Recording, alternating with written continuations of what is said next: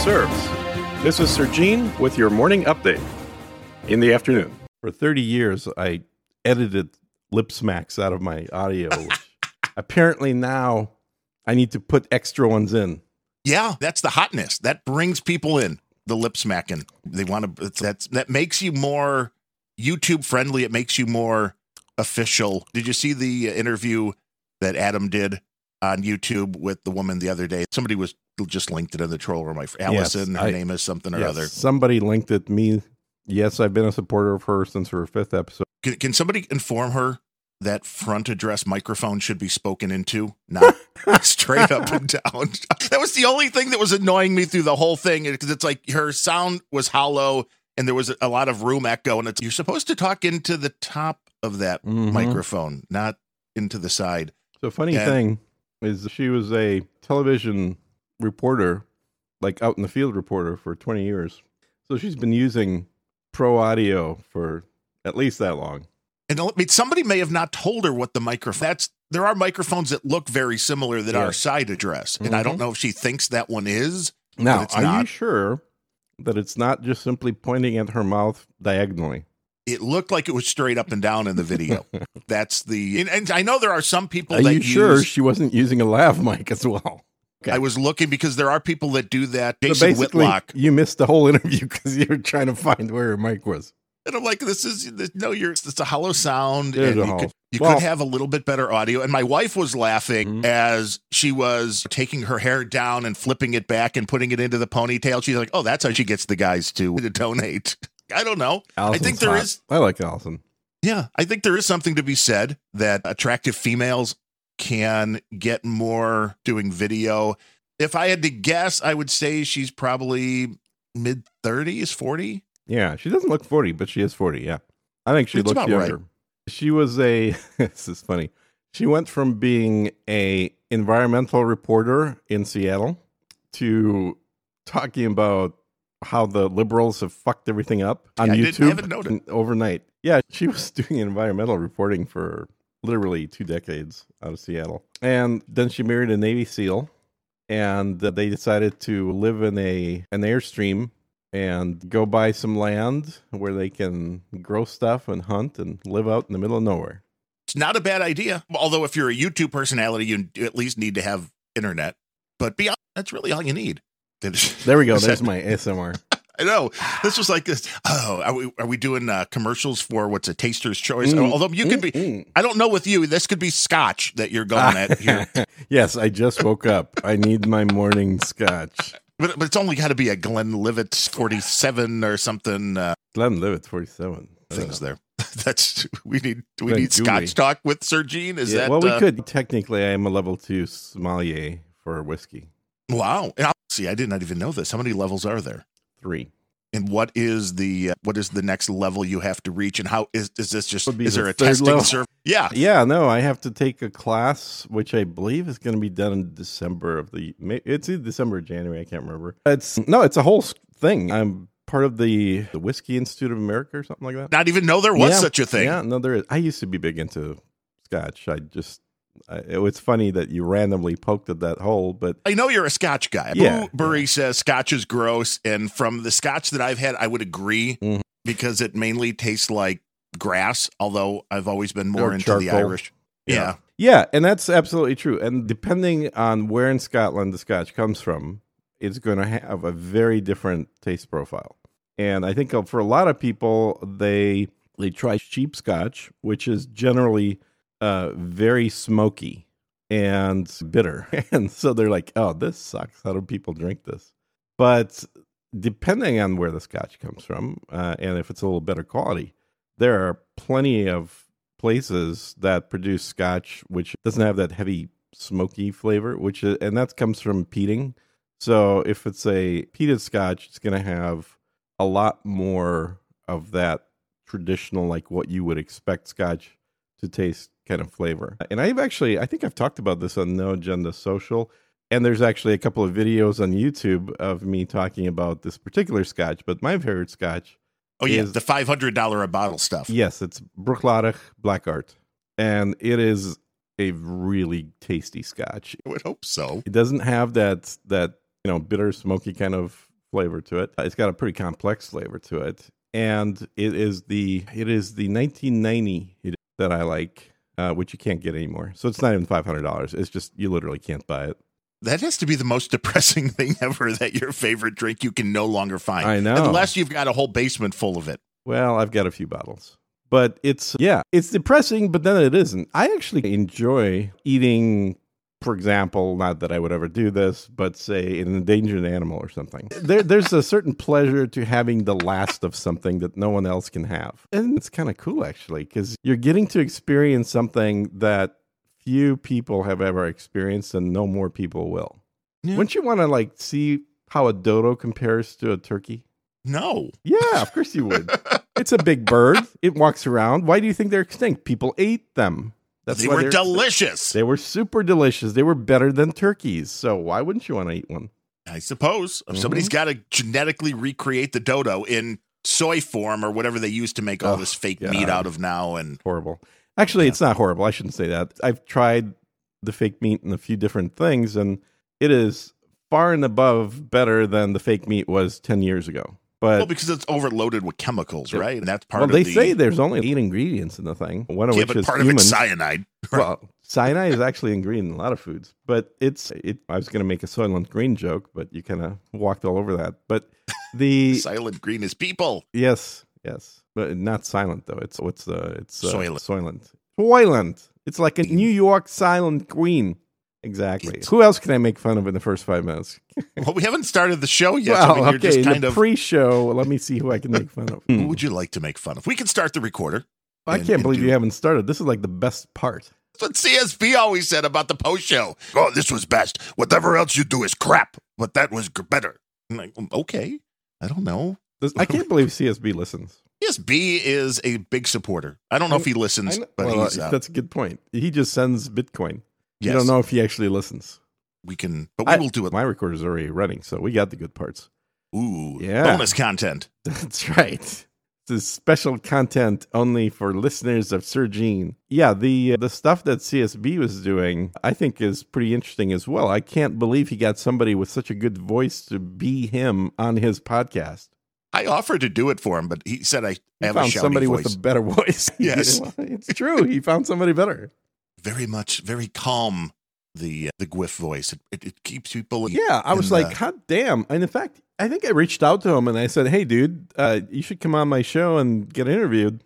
And he I thought said, you were going to see if he could just redo your show, saying Right? everything you Yeah, said. Exactly. well, that was see, that was going to be the secret ploy. Is I was going to get him on the show, and then I was going to just say, "Here, can you just read this?"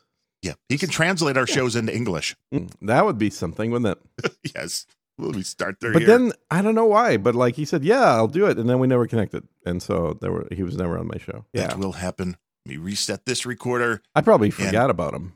See, that's the problem. That is the problem. But uh, Are, are think we going? Are we recording? Yeah, I, I haven't heard the really like fast and energetic opening. yeah, let me. Yeah, let me play this. This is. We'll go with this one because you know people made fun of the last one, so I'm going to pull this one out yet again, and we do have a little bit of an update. But with that said, uh, let's do it. Hello and welcome to episode number Fifty-seven. of the show Sir Gene speaks. for Friday, August 20th, 2021. I am Darren O'Neill coming to you live from a bunker deep in the heart of middle America, just outside of Chirac, where you know what, Gene, people are still getting shot. And I don't see that changing, but I know Texas is much calmer, isn't it? Well, it is. It's a very calm place where everybody has a gun. The voice you're hearing now is the calm voice of Gene Nev, and he is. Are you packing right now? Of course I am. You never know who's going to come in when you're podcasting. Well, I told you I just got up. Of course I'm packing. Of course, you got to be ready. This is the thing. There's home invasions and stuff are real. Probably not in your area quite as much around around Chirac. But if you can't get to your weapon when you need it, then uh, what's the point of having one? I think the question of do you need the weapon is a stupid question to begin with. You should just have the weapon. It should always be there. Yeah. What's it for if it's not to be on you? Be prepared at Ah. all times. I'm telling you, Adam walks around with his gun all the time. Well, yeah. And you never know what's going to happen. So when you, it's, it's always one of those things where then if you don't have it, then you're afraid, especially if you have any kind of like OCD or any of that kind of stuff. It's, you feel like, well, if you leave the gun at home the one time, that's going to be when you need it. That will be the one time. Why stop at leaving it at home? Oh, you shouldn't leave it in the bedroom or. You should have else. multiple. You really are saying you should have a firearm in every room of the house. Well, that's the two options, right? You can carry one with you, or you can have one in every room. Either way, you are always prepared. I do want to just do a little bit of housekeeping here. I, I do want to say that I have been in communication with Ryan Bemmer. Oh, how's he doing? He's okay. Personally, we're we're good, and it, it's cool. And I know a lot of people have reached out to me since all this kind of thing, this thing started happening. And I hope that people are reaching out to Ryan. He's available. He's a hermit, but you can find him on No Agenda Social. His email still works, ryan at grumpyoldbens.com. Well, that's great to hear. And I certainly think people absolutely should be reaching out to him.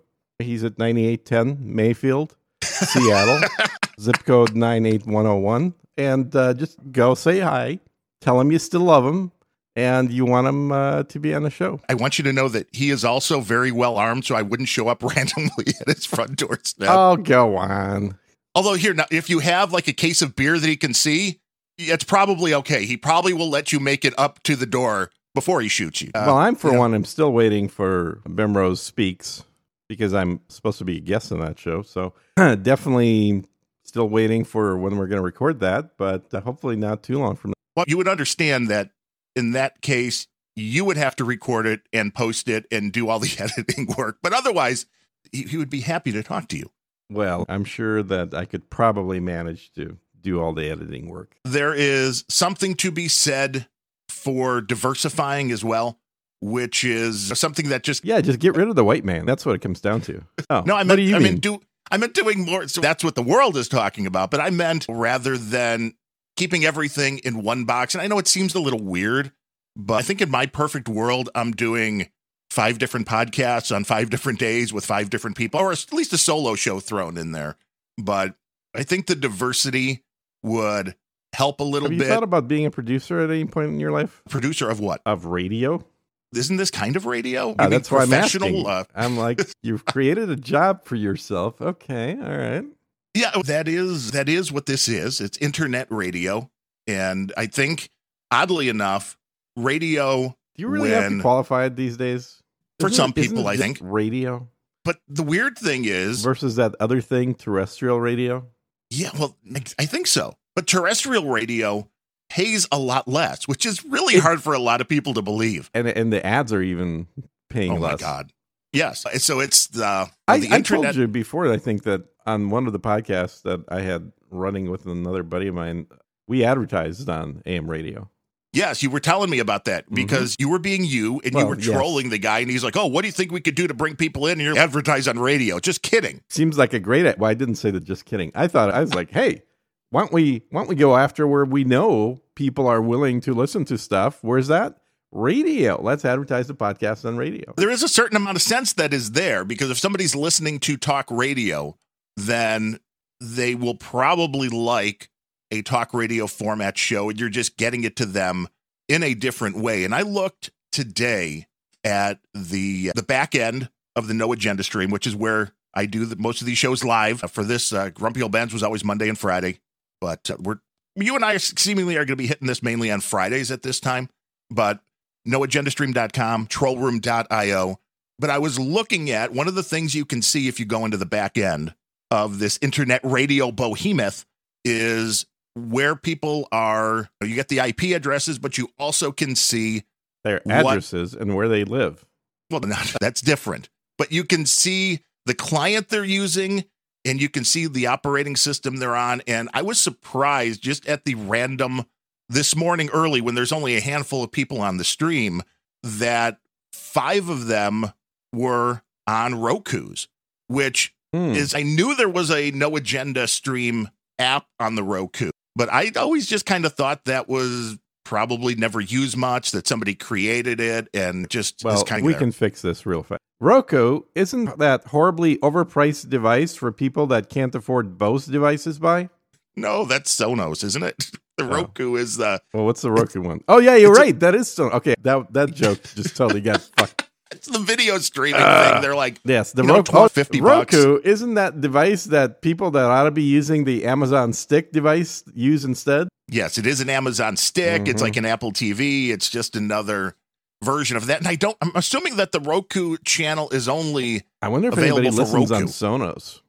well, that wouldn't, they don't have a, like an app store stuff like that. You can just pipe Yeah. that through whatever you're listening to, probably through your phone and just cast it over like the Chromecast and all that No, I kind bet of they, stuff. they have their own apps. I've seen the Sonos app that lets you stream stuff. but I thought that was, I don't have one of these things, obviously, but uh, I know people that do. well, people listen through all sorts of different and, and things. in fact, I had to load the app on so I can play my own playlist when I come over to their house. taking over, you walk in, you Yeah. have your own like entry Pretty song. much, because Well, yeah, there's probably not, at least initially, wasn't a whole lot of security built in. It was like, oh, if you're within range of a network that has this on it, then you'll just you'll just start streaming over. well, it was meant for people's inside their house. Yeah, no, I think now it does actually require a login for some reason, but it, it did used to be that if you're on the network, if you're on Wi-Fi, clearly you've been allowed to be on. Yes, Yes, and we had And, uh, yeah, and then that that would that allowed you to just override somebody's poor choice in music.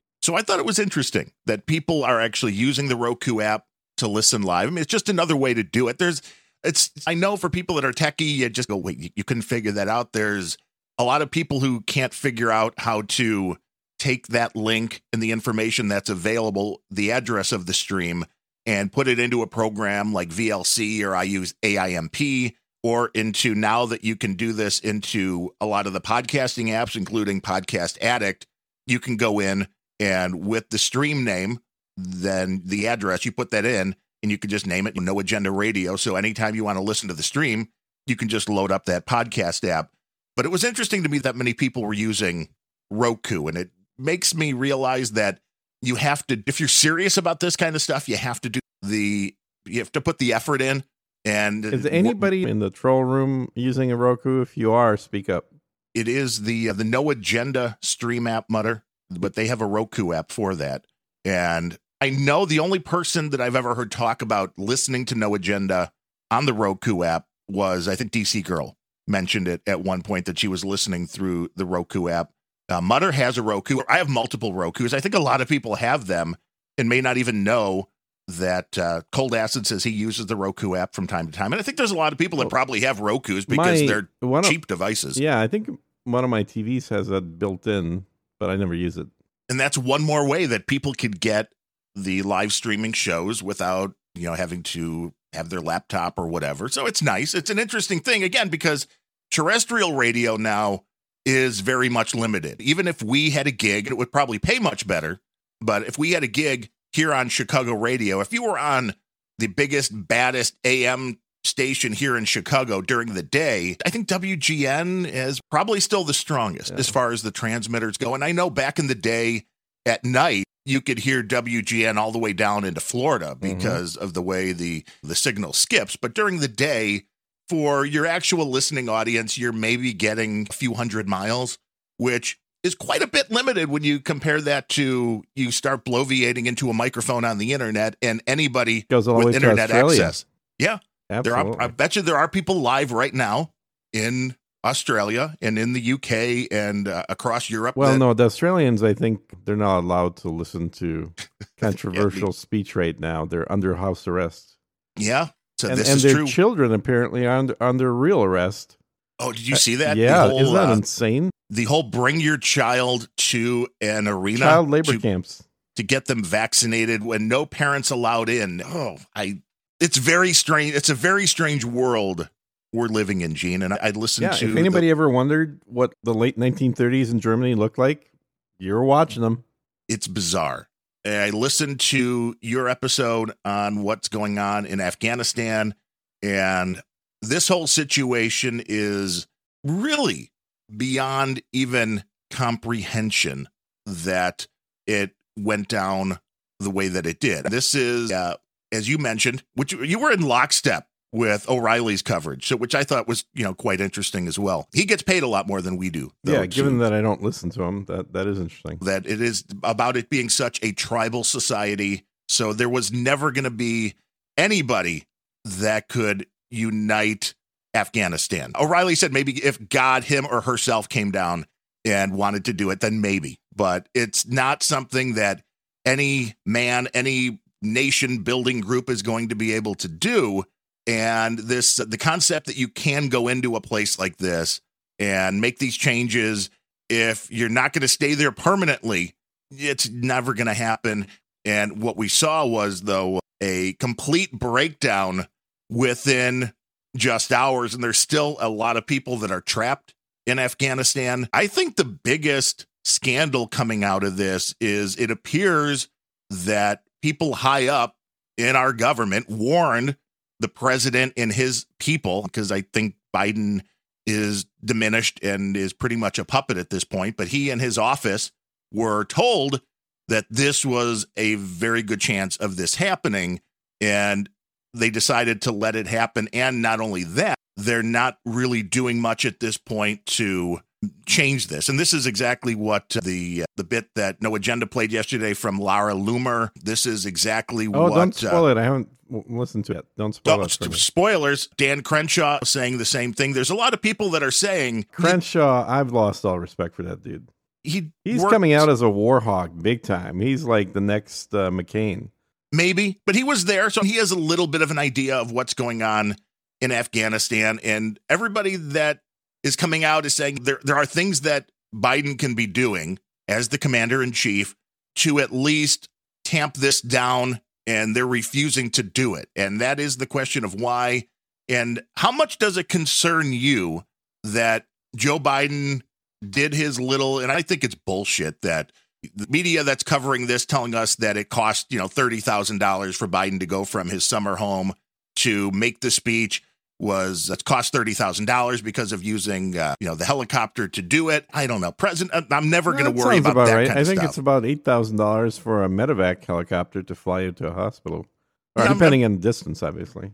I'm not going to blame him for that, but I guess the reality also is if you're just going to make a statement and not take any questions, then maybe you didn't need to go to the White House to make the statement. You could have made. Uh, your statement from anywhere? I'm so not concerned about the cost of these things. In the grand oh, scheme of things and the amount of money that the government spends, he could be I flying agree. back and forth all day in a helicopter. It would not bother me. Yeah, that was exactly my point. And to see that as the headline in some of these places that he spent the $30,000, it's like, uh, distraction again. Yeah, You're exactly. totally missing the point here. Yeah. But then Biden came out again, I believe yesterday, and made comments about COVID and then wouldn't take questions. How concerned are you that we have a president in the United States that is refusing to talk to the media.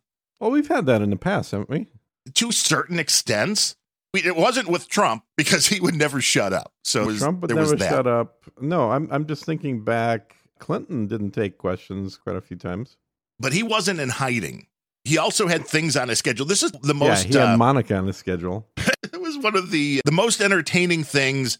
Is as I on the Monday shows of Grumpy Old Ben's was pointing out the shot and murder statistics for Chicago. Bill O'Reilly has been starting his show with the published presidential schedule for that particular day. Oh. And it's comedy when you see there the multiple days with nothing or there are days where it's oh have a lunch at 12:30 with some group and then make a statement at 4 and that's it. The only things on the schedule. It's well it, do you think that somehow is different than the schedule of the average retiree at a nursing home? No but this isn't uh they're not in charge of the country the average retirees in the nursing home. Yeah and and what's crazy is it's the stupid gen zers that put him in charge of the country. Why do you want grandpa running things? This is the, the question that i've asked multiple times because barack obama was supposed to usher in a change in the way our leaders our politicians at the top look. Not just the fact that he was black but he was younger which was also a pretty big deal. And the fact that we just went back to the 70 to 80 year old white guy and gal, if really the Hillary was one of the main competitors for, you know, Trump. And uh, I, don't understand why we are, as a nation, going to people in that range. There's a lot in the in it, this may be it that when you go to the people in the Republican and Democrat parties, they're like, well, here's who's next up. It's really just a system of Joe and uh, he's been sitting around waiting, and it's now it's finally his time when, The society of Logan's Run is starting to make more and more sense to me. yeah, You know, you're getting up in those upper 30s, no good can come of you being around anymore. there, I understand why you wouldn't want a 35 year old necessarily as president, but I would rather have somebody closer to that age range than closer to 80. Yeah, you know, I well, I would prefer neither. Clearly, the Gen X is the proper generation to be in office. But that aside, I think just there should be a competence test, like a basic mental competence exam that is given to people before they can get a driver's license. Should also be administered to potential presidential candidates. yes, and like driving, they should have to take the test yearly Exactly. once you hit a certain age. This is, uh, Yeah. Yeah, no, that, I, I totally am on board. All kidding aside, that actually makes sense. You give the president a physical, why wouldn't you give him a mental test as well? Do you, you Yes. really want somebody with the codes to not be able to pass a psych exam? Yeah, there's certain cognitive tests that they should probably have to be able to pass. This has happened in our history, though. In the past, we know this that presidential maladies of all sorts have been covered up. Yeah, FDR should have Yes. never been president. It was a lot easier to cover this kind of stuff up just put a blanket on him. yeah, you know, before the internet, before twenty four seven uh, seven news coverage. There was uh, much easier for this kind of things, uh, these things to be uh, put into the background at least. But now this is a much different world when people are watching what's going on in Afghanistan, including the video I'm sure everybody listening has seen the airport that is overrun, people grabbing out of the planes as the planes are going to take off, falling from the planes after they do take off.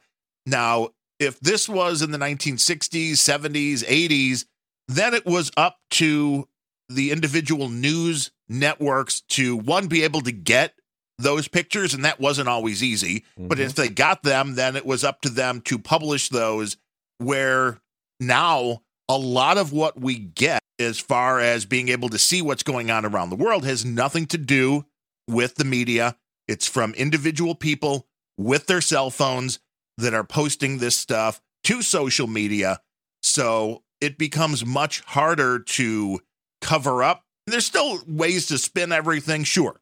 And there's ways that the leaders of various countries and the media will lie. But this concept that people aren't going to notice this debacle that's going on, it, it's not easy to just play that for somebody to get onto CNN. If somebody wanted to protect Biden to come on to MSNBC or CNN and say, well, no, things are calming down in Afghanistan while social media is showing the kind of videos we're seeing. Mhm. You know, there literally have been Americans now held without bail in jail for eight months, stemming from doing essentially a crappy job of what the Taliban just did much better in Afghanistan. Yeah. I mean, you're talking about the January 6th. The, The attempted coup of the United States that wasn't carried out particularly well because it involved a lot of grandmothers and grandfathers waving American flags. But there's something we could learn here from the Taliban as far as how to take over the capital. Well, one, have weapons. Is probably a really No, good no, place to most start, important thing, most important thing you'll note, and especially if you've been following me on No Agenda Social, you got to have Toyotas. Uh, okay. And you want to ride in the back of these Yes. without, Yes, yeah. but I've I posted photos, and this maybe if anyone's not on No Agenda Social, it's a great reason to be there because I post on there. I posted photos of the Taliban, Al Qaeda, no, no, not Al Qaeda, Taliban, the yeah, Al Qaeda and the Mujahideen in Afghanistan. So I had photos from last week. They're driving in white Toyota Hiluxes. I had a photo from 2005 driving white Toyotas. Photo fr- from the Al Qaeda in the 93, I think. They're driving a brown Toyota Hilux. And a photo of the original Mujahideen from like 82, 83 in a white Hilux Toyota. And I was like, Toyota's got a hell of a long contract with these guys. Well, obviously, they're the only uh, trucks that they're the stand fleet, up. They're the fleet providers for uh, the Taliban and for a lot of African countries as well. But man, it's they're always brand new. That's the other thing that that is shocking somewhat to see is it's not like these guys all drive Toyotas anyway, and they took their personal vehicles and have now started driving around and uh, with uh, AK-47s and Toyotas. In all these photos, in whatever year the photo is, the Toyotas are of that year. And I checked this. I actually looked up the old brochures for the Toyotas to look at like the front uh, fascia of the car and compare it. And in all these photos, these are brand new Toyotas. Okay, that's weird. Do you think this is all staged, or do you think they just really Well, love the I have a theory about this, and I've posted Well, I it in figured you might. special. And then the theory is, I don't think Toyota ever stopped fighting World War II. Maybe Mm, I think they're still trying to win. it's definitely strange. Yeah, It it- is definitely strange. and and they used to always have AK forty sevens. That was like the the standard. And then this last photo uh, from a, a week ago, there's a photo of these guys sitting out Toyota and holding AR fifteen. Well, not AR fifteens, probably M sixteens. M sixteen, what A two H bar. So it was like, huh, maybe the U.S. got a part of this contract. This well, is- that is- was the what the biggest problem. Besides, if you want to, which I'm not suggesting you do, but once you get beyond the human cost of this, because right now it seems like there's a lot of people that need to be evacuated from that country. That it's looking very dicey. I don't know what's going on behind the scenes. I don't know if there are special forces working on getting some of these people out or not. But once you get beyond You mean the collaborators? well, them and there's still there was thousands of Americans still in Afghanistan, which I don't even understand how you allow this to happen. If you're going to pull out of a country like this, then you need to get word to anybody that is an American first and foremost. If you're in the United States, you're pulling out of Afghanistan, you need to make sure that anybody that's an American in that country knows about this before it happens and so you can get them out without having to go through the chaos that's going on They now. probably they probably just haven't had their COVID tests done. Maybe you, can't get on the plane unless you. Well, yeah, you got to have a, a vaccine passport, or you got to swab and wait forty eight hours. The TSAs are very serious about that. But once you get beyond the human aspect of things, it seems that there was a whole lot of weaponry, vehicles, all this stuff left behind that if you knew you were going to be pulling out, I don't think you want to leave thousands of rifles and ammunition and whatever other kind of ordnance you may have behind there. I don't think you want to leave that. But you know, maybe I'm just crazy. Well, we left think plenty of things in Vietnam as well. The, the difference here was the Vietnamese and actually the U.S. Special Forces at the time as well preferred the AK 47s because they tended to jam a lot less than the American guns. Well, yeah, that, that's really not a good thing. Sand gets in them. You don't want your weapon to blow up in your face or not work when Mhm. you need them to. So I thought that was interesting. The amount of just physical things left on the ground. But one of the stories that I had pulled up was how the Afghan people now, and this is the tech tie in for all this, is they're scrambling to delete their digital history. And you think Hmm. about that. If you were living in Afghanistan for the past 20 years and you thought things are relatively safe, the American military's here, posting things onto whatever the social media sites that are popular Taliban there are. sucks. Uh-huh. Yeah. That's this is the Uh-huh. kind of stuff you're now going back and uh, very quickly trying to delete their digital history and it's Yeah. a very interesting technological problem. So, how bad is the Taliban if they haven't shut down the internet yet? How bad are they? As far as shutting it down in Afghanistan, it's a question if they know exactly how to do it. I have to I cannot get my uh, What do you mean? Brain around. question if they know how. They have their own internet uh, video shows. Of course, they know how. well they're on Twitter. That's uh They're on YouTube. They're Twitch. They're on everything. it doesn't mean that they know besides blowing up the cell towers and that I don't know if they're You're saying sh- you don't think that there are dudes named Ben that work for the Taliban? Are you kidding? there has to be. Yeah. there are. So that it will be interesting to see how that gets locked down. Within the first 24 hours, I wouldn't expect that to happen. What we did see within about the first 24 hours were videos coming out of people pulling down the Taliban flag and putting the Afghan flag up and then getting shot. So, I mean, we're seeing that. So that's one way of crowd control. It's a little bit uh, more brutal than what you'd get here in the United States. But this concept of your digital history then being used is, a serious problem. If you were posting things publicly that could now, we talk about that all the time here on Grumpy Old Bens, which is on, on, a much more different level of things. But go, you posted something 10 years ago, which is now a word that nobody can say and you can't get hired because of it. In the case of Afghanistan, it's quite possible that you might have posted a word 10 years ago that if the people in charge find it and then find you, will kill you.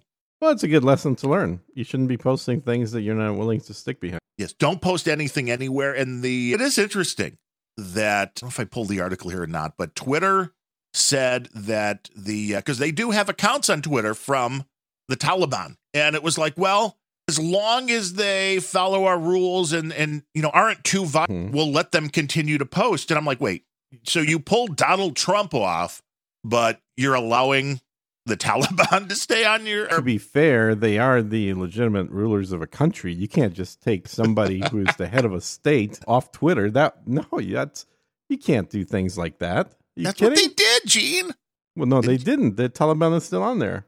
Oh, but Donald Trump, when he was the leader, well, that's of Donald the United Trump. States. No, no, yeah, that's a whole different question. Now, of course, it's a different story. So really, so when it comes to Trump it, did, I think way justifies. less. Yeah, really, compared to the Taliban, you got to compare them side by side, and you realize, well, of course they took Trump off. Yeah, yeah. If you're going to compare the two, of course, you can see where Donald Trump was way more dangerous yes. to people's lives than than, than the Taliban. He I mean, used that's extremely racist words like freedom. How dare he? And yep. Jack Dorsey looks like he might be in the Taliban, so it's very. yeah, that's a good point. It's hard to say what yeah. what Jack, side they're on. Jack Dorsey would not be uh, alive for very long with the Taliban running things. That's for sure. Yeah, and so this is interesting when you think about living under that kind of a regime. And one, if you lived under it your whole life, it's a little different because mm-hmm. when you have always had to deal with that, then you grow up being careful that you can't say anything. You I mean you hear stories all the time of people that came out of the old Soviet Union and areas like that. And when the change happens almost overnight, this is a very interesting time in history because I don't know the last time something like this would have happened in the blink of an eye with the technology, with all the social media, with all of these breadcrumbs, these trails of content that people have been leaving for years out there. And uh, it's it's mind-boggling. I can't even imagine if I was somebody in Afghanistan who had posted a bunch of stuff like this. You have to at this point just be hiding and hoping you never get found because I don't I think, think you're hiding. I think you're exactly out front and center running behind an airplane. Right, right. Yeah, you're like, trying to get the hell out. I had a Facebook account. Get me out of here. Yeah, they're going to kill me. Yeah. You have no idea. And really, you look at the number of those people that are at the airport right now, I guarantee you a lot of them did not work for the US. A lot of them are just trying to leave for the reason that you just mentioned. They think that there's something that could end up biting them in the ass, and they would much rather not take the chance and then take the train to America. In fact, so just recently here, I flew back from Seattle, visiting Bemos, of course. And of course. on my drive from the airport to my house, I had an Afghan, Afghanistani, I guess Afghanistani, an Afghan. That's a rug, right? Yeah, yeah. There are. Well, yes. no, that's a, a rug that's a blanket. Or yeah, blanket? there can't be Afghan rugs. Or yeah. no, there's dogs that are Afghan style as well, aren't they? Yeah, yeah. Maybe. There's like an Afghan hound or something. Anyway, so this Afghanistani dude was my driver in Uber, and I asked him, "So, how long you been here, and why?" And it turns out he was an interpreter for the U.S. military, and he clearly had better sense than a lot of these other people in Afghanistan, and realized, "Oh, the U.S. is going to pull out one of these days, and I'll, I'll be screwed." So I'm gonna apply to uh, get a visa to move to the U.S., which the U.S. has historically done for people that have worked for the U.S. military. In right. a lot of countries, that's one of the ways to get a visa, like a totally legit legal visa into the United States, is to work for the United States Armed Services overseas. So people working in, in embassies, people working in wherever, they can just uh, usually figure out a way to legally apply for a visa that way. And like he was an interpreter there, he was an engineer before that, and then now he's a Uber driver. but alive. So there's that plus. But alive. And so I guess you have to balance the alive versus maybe he could be a successful engineer working for the Taliban out there if he didn't do a stint translating. Well, and that's it because they think they take a very, no matter what they're, which is also the weird thing. The public face of the Taliban is no, we're not your father's Taliban. We're a kinder, gentler Taliban. We're going to let women have rights. And Uh, again, And they did exactly say that the abuse of women is not going to be tolerated, that women will have all the rights prescribed by Islam. Now, there's news coming out that's not really the case. And what the other thing people have to understand is this isn't an army like you think of the United States, where you actually are held, you know, accountable to people above you, and there are some very some standards at least. Now, what you have over in Afghanistan is much more of a ragtag kind of a thing, and there's a lot of these groups that are just more on the fringes. But I thought the most interesting thing in the coverage of this came from Bill O'Reilly, who in this case I find to be probably the best source you can go to because he is buddies with Donald Trump. So, granted, there may be bias, but he seems to usually try to bring the accurate thing out. And he said, talking to Donald Trump, he knows because Donald Trump also wanted to pull the United States forces out of Afghanistan. So this isn't something like Biden came in and Trump was all, I want to stay in and this is great. And then Biden changed that.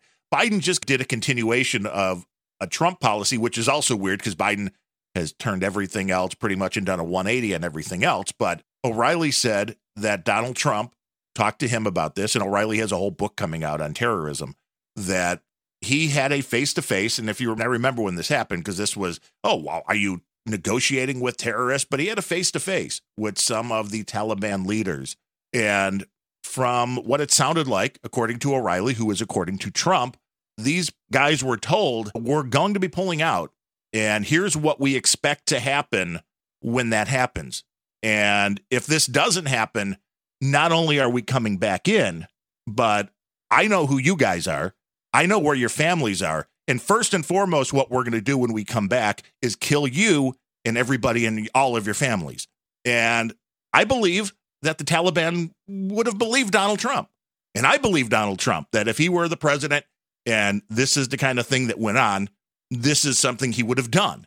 And Joe Biden, mm, if you're in the Taliban and you're thinking the guy that threatened us when he was in charge, we were afraid. But now this guy who won't even talk to reporters, you think he's going to do anything? And I think this is how you get the situation where you know, turned into the just debacle that it is. And a lot of people would be like, wow, I mean, I can't believe the president of the United States would threaten people like that. But it's like, what do you think happens in the world? There's a lot of people who don't understand the way the real world works. It's not everybody gets a trophy. This is uh, this is something that uh, I think is very detrimental to Americans.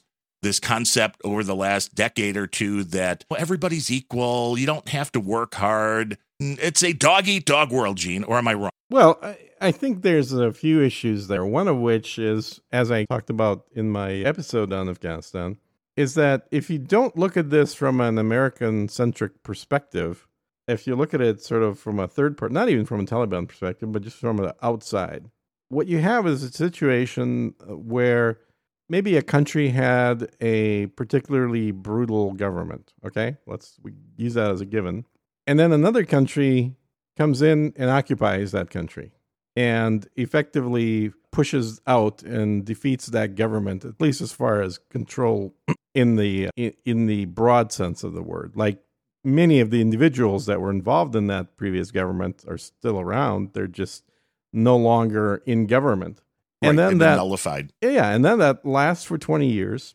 The occupiers leave. Well, of course, it's going to be the same government that was there beforehand that comes in.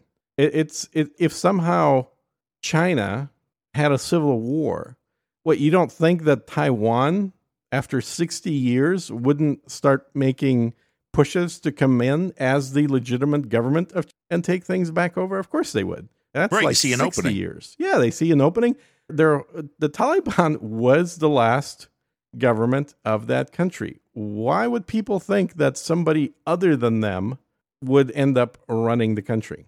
So that's one thing. The other thing is the people of Afghanistan never hated the Taliban. There could be certainly aspects of the previous administration that may have been disliked by some people.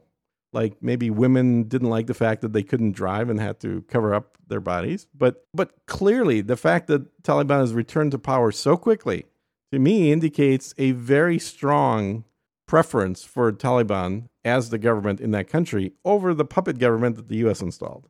This Makes could sense. not happen if the Afghan people didn't want the Taliban in charge. They clearly do. So Right, because you can't say they didn't have the tools because the United States spent 20 years there Yeah. and provided them with a lot of training and a lot of equipment to have an army. Ha- And at the very least, if there was a strong disdain for the Taliban in Afghanistan, wouldn't you think there would be a civil war where there would be actual Afghans trying to fight the Taliban? Because the only people that were opposing the Taliban was the puppet government that was brought in by the United States.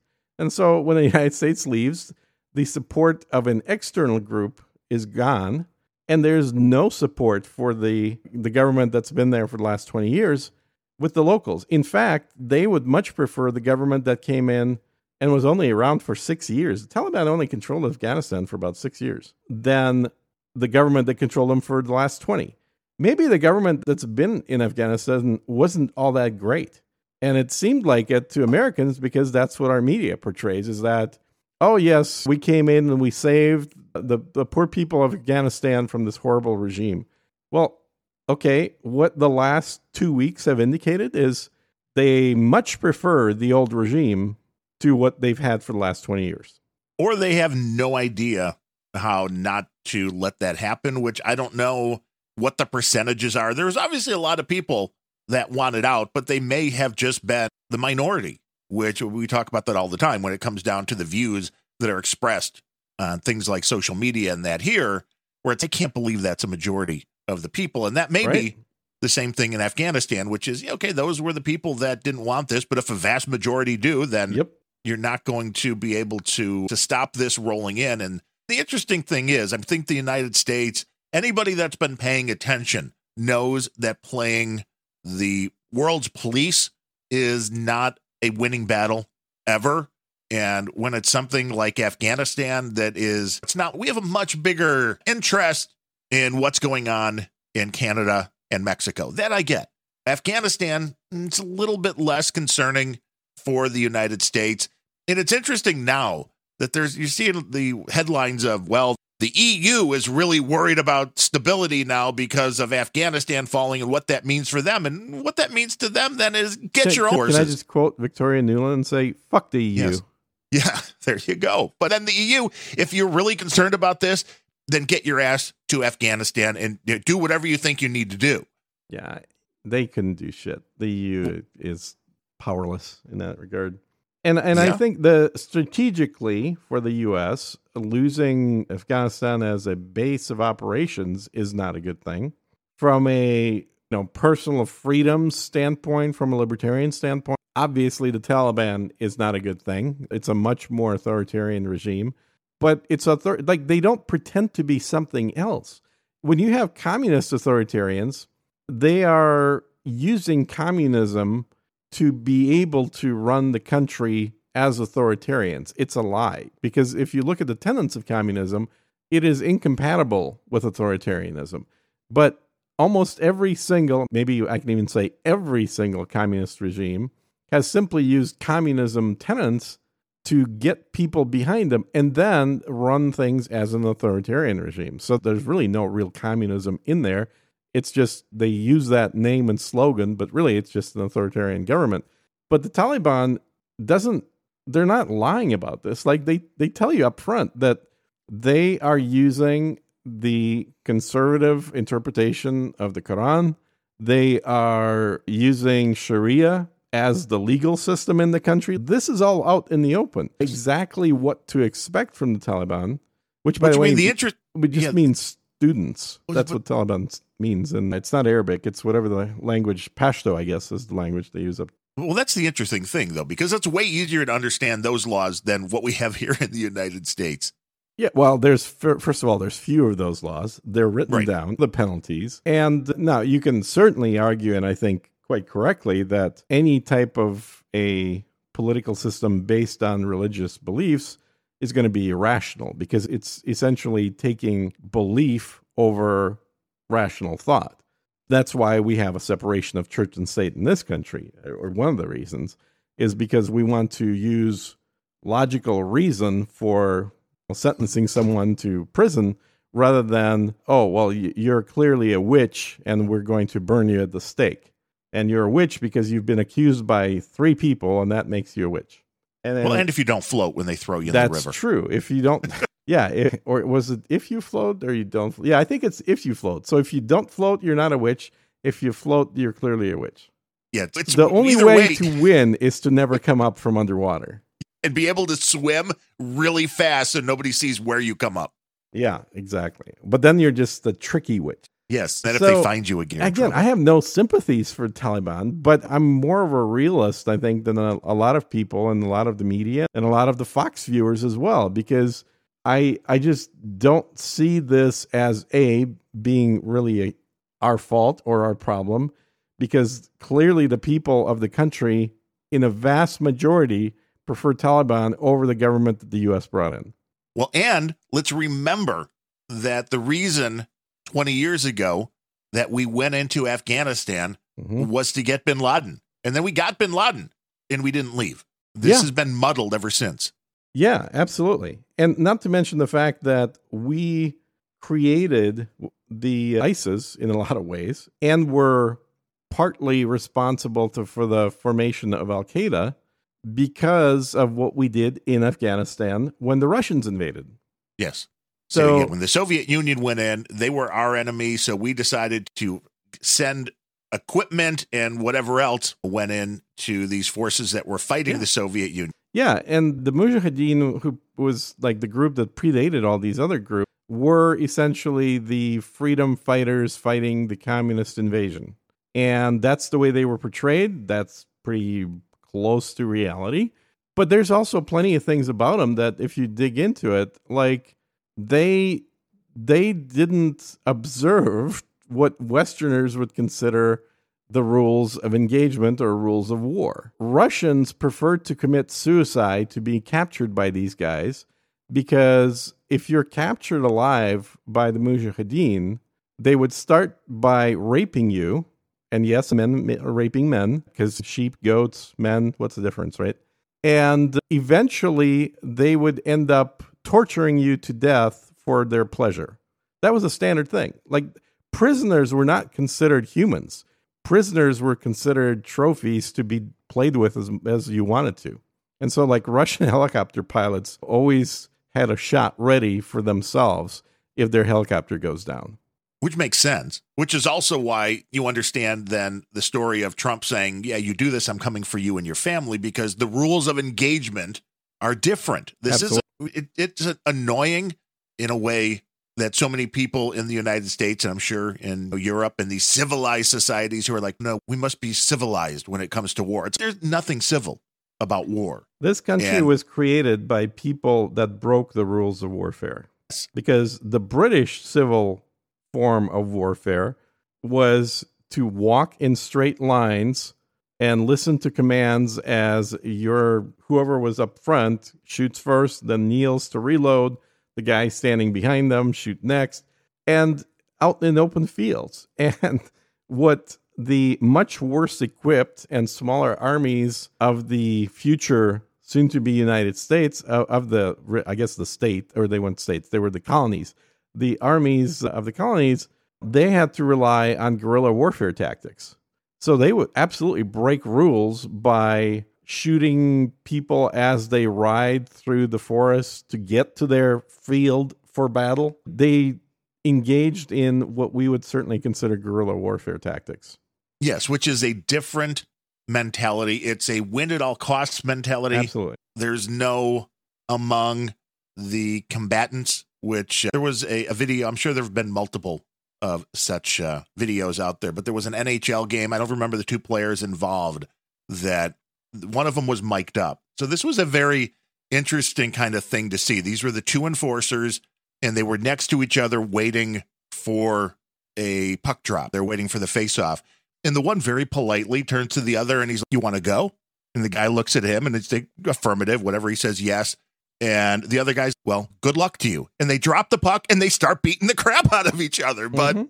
how this, the preamp, what happened leading up to that, it's just, this is just so weird. It just shows you this is the polite way. You ask if you would like to go to battle, and then you wish your opponent well, and then you beat the crap out of them.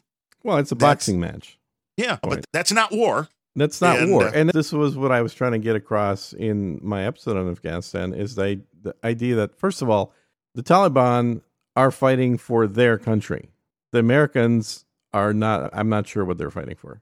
I, I think originally, as I mentioned, our the the rationale used to go into Afghanistan was not, oh, they have a horrible government, we're gonna replace it for them.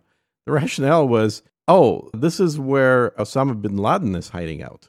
So that's really why we have to go into Afghanistan. Because I remember hearing Afghanistan the first day. I was like, what?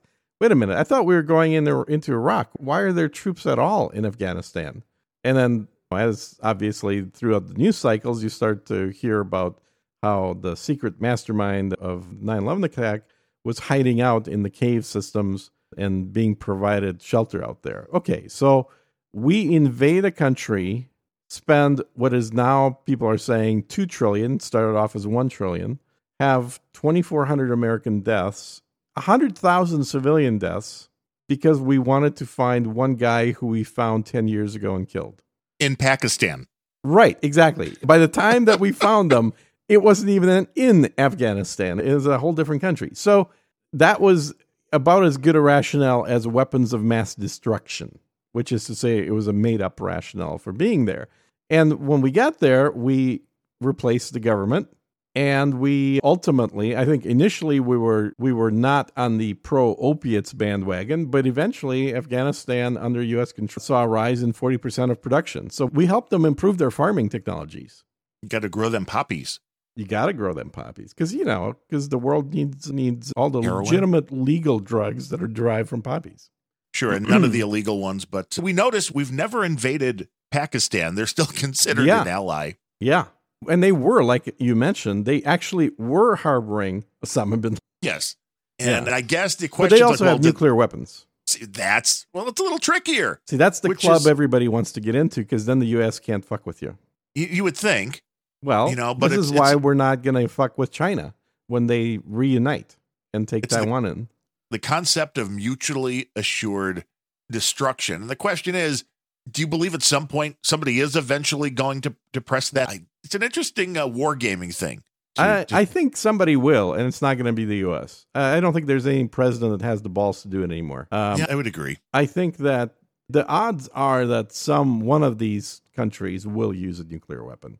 It's just going to be a question of where. and knowing it's it really is that like you said the the pilots going down in uh, that would rather commit suicide i think if you're going to launch a nuclear attack at this point you have to know that's going to be the last thing you can really do because you're going to be obliterated i would think depending i don't know eh, there i don't think there's any way that china decides they want to nuke taiwan or something like that i don't think there's any question Well, I don't think it'll be a first strike. I think it'll be as a response to conventional warfare. That so makes- if you, yeah, and I have a hard time envisioning anything coming out of North Korea that works. Uh, I think their Yeah, technology isn't exactly where they pretend it is. dennis rodman's the only one that can bring us peace in north korea so Yeah. there's that But let's just let's say it is Pakistan, right? Let's say the agitation between India and Pakistan keep increasing, and they get into a real hissy fit with each other, and then India sends, and in that part of the world, a small number of troops, let's say a million,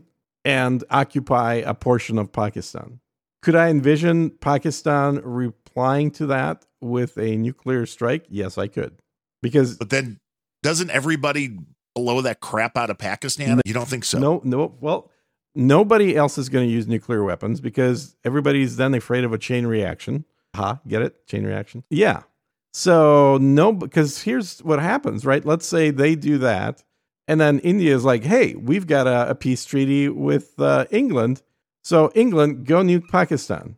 And England's going to be like, "No, bro, you're on your own." We were only dating. I- I'm done with because this. Because if England nukes Pakistan, then uh, you know, like Turkey nukes England or whoever. I'm just making alliances up that don't exist probably, but you know what I mean? It's like nobody is going to want to continue this game if one country nukes. So, what I think is possible is for a single nuclear bomb to go off as a response to conventional warfare somewhere. And while there could certainly be a world condemnation and large inflow of UN forces and a coalition coming in to that country, I think that here, here's two things that happen with nuclear. So one is no one's going to be willing to respond nuclear for nuclear because they know that will end badly for everybody.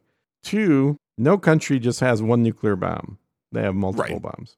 And that means even going in with a conventional force is problematic because once a country has demonstrated its ability to use a nuclear weapon, you have to take it seriously. Like it's not a question of would they use it, it's a question of they have used it. Will they use it again? Probably yes. The United States, in a lot of ways, has been seen as the leader of the free world because the United States did use nuclear bombs. We demonstrated our capability as well as our commitment to using nuclear weapons. And that made Japan surrender with no terms. It was a unilateral, or what do you call it? Like a full surrender with no conditions, unconditional surrender whereas previously they were blocking at any kind of unconditional anything. And I think it it both kept Russia and the rise of communism at bay, and it it made most of Europe and to some extent South America as well not fuck with us. Because we were the only country in the world that had used nuclear weapons against an adversary. Everybody else has just tested them on their own soil. So yeah, if it, one more country does that, if one more country uses nuclear weapons on their enemies, they're going to join a very exclusive club where it's just them and the United States are members. Yeah, it does. But can it you does. imagine the outrage in the United States if the U.S. replies to a a Pakistani nuclear strike with a nuclear strike? You want a, a you want not a pretend revolution like happened when people with flags were walking around the Capitol you want literally the Capitol burned down? It is a game changer. That really is because you don't even have to have the strongest military force. If you have nuclear weapons, this comes down to yeah, if you, if you mess with me, I've, yeah. I've got this button. And uh, it, it, takes the stalemate off the table, like you said. In mm-hmm. Japan, it was like, well, this is going to be, we saw what happened in Vietnam. There have been so many times where countries go to war, and it's such a long, extended almost nobody wins situation. But if one side has nukes and the other one doesn't, it takes that right off the table because you always have that ability to come in with that, and that changes everything, really. So I don't know. It all depends on the mindset as far as, hey, if, say, somebody like Pakistan nukes somebody else in the United States responds, I don't know. It depends because people are so caught up in what they hear from the media what they hear from. It depends who's in charge. It depends on so many different things that maybe you'd have a revolution, but I think a lot of people would be sold on the, oh, well, we had to do this. It's like all this stuff. There's yeah, I don't think they would. I really don't think they would. I don't. I don't think that because there's two issues here. First of all, there is just the general American public which would see the because a nuclear bomb is indiscriminate, right? This is not going to pinpoint oh, yeah. destroy a military base. This is going to kill thousands or tens of thousands of people immediately, majority of whom will be civilians, women, and children. How much Americans love women and children, especially brown women and children. And and secondly, there is the question of is any action done against a primarily Muslim country jihad? Is America engaging in the next crusade, which demands a unilateral response from all Muslim countries to now bomb the United States? And True. no politician in the U.S. is going to take that chance. None of them have the balls to do that. Yeah, except Trump. Trump I mean, would not do that. He does not have the balls to do that. Trump is all about the talk. And as soon as somebody realizes you don't have to actually believe what he says, Trump loses 90% of his power. Well, that's what they said about Reagan, that it was because they believed he would yes. do whatever he had to. Absolutely. And I, and I think that was the point in winning the Cold War was essentially propaganda that won that war. It was that Russia was convinced the United States is getting weapons that can block a retaliatory strike. In Russia, it was always believed that the United States will launch the initial nuclear attack because they've done it before. It's the only country that's done that in the past, and that they're just biding their time before they nuke Russia. And so Russia had to have a really strong response capability. They had to prevent a, a nuclear war with the U.S. by having enough nuclear warheads that the United States would know that as soon as the American ICBMs were detected, that there would be enough Russian ones going off that even if they managed to shoot a lot of them down, cities like Chicago, New York, LA would all be obliterated. And Star Wars, which was really an anti retaliatory strike weapon, it's sort of okay, we've got the capability to hit you, and we have the capability to shoot down your response. That's scary, man. That makes anybody be worried about what's going to happen when a an empire tries to go after you. Because yeah, because otherwise, well, you see the missiles coming in, you launch yours before they even land. So this is Yeah. a the mutually assured destruction. Exactly. Although we did a well, I did. People get annoyed, although I don't know. It's it's a King's English. I often say we when I, but I did an episode of Random Thoughts about the guy in Russia that was monitoring the the radar Mhm. and got the alert back in whatever forget what year it was in the 80s Mhm. of ooh missiles coming in Yeah, and didn't do what he was supposed to do right. because if he would have, there would have probably been a nuclear strike launched by the Soviet Union. And it's interesting when you look at that kind of stuff. One, just how close we probably came in that case to to something going horribly wrong. And it should probably scare up this COVID stuff and this nuclear stuff should scare the crap out of people a whole lot more. I think. Uh, yeah, I mean, uh, it, causes instant death. For, Yeah. for one, And, and, then and yeah, and annihilation. and then uh, generations of birth defects and medical issues and uh, cancer running rampant and things like that. But we dropped two bombs in Japan, and it really wasn't a huge impact on Japan in terms of culture and productivity. In fact, from a physical stand, like I've I've actually been to Hiroshima. I've walked around the Peace Garden there, which was the epicenter of the blast, and not that far from there, literally maybe four four to five blocks, was one of the palaces of the emperor. And the only thing that really happened there is the koi fish died. Like all the actual structures was still in place. There were some fires burning, yes, but it's it's not like it got turned to dust or anything. This blast was a fairly fairly small blast, and in, in fact, one of the buildings that was an observatory that was fairly close to the epicenter of the blast. Yeah, And you could probably see it in a lot of postcards and stuff that you buy there. But it's like the walls were still there. The ceiling and stuff were got blown up, but the at least two of the walls of the building are still standing as well as the metal casing that was the roof. That was everybody's seen the building. And you'd know exactly what it is if you look at a picture of Hiroshima. It's usually the one that they show. So yeah, we, we dropped nukes on them and Japan instantly surrendered, but they weren't that strong. And I know the nukes we've got right now are much, much bigger, but yes. that's not what I'm worried about. Like I said, I think the odds are if there will be a use of nuclear weapon, it's not going to be the US or Russia. It's going to be a country that has much smaller and, and really much less refined weapons and has a culture where they think that this is their only option. Like it, it's like backing a rat into a corner. If it Right, can't run why- away, it's going to bite. Which is why everybody's afraid of Iran getting the nuclear weapons. Oh, totally. Absolutely. And I think that's a legitimate fear for this administration, but it's also created it- it's in some ways it's made it easier for the current administration of Iran to remain in place because it gives them an instant boogeyman in the United States wanting to destroy us. It's a lot easier for any government to function with an external enemy because as soon as you take away the external enemy, people start looking at the inside. What happened after the fall of the Soviet Union? Well, America no longer had the evil empire to worry about. And so we had to worry about something, well, and that's why we had to create 9/11? WTC 7. Yeah, which we're coming up on 20 years, which is uh, exactly. we're. Exactly. It, if it, it's it's not a surprise given how quickly legislation came up after 9/11 that clearly plenty of people were preparing for 9 11, whatever it would have been called. There was already a plan in the works to enact something.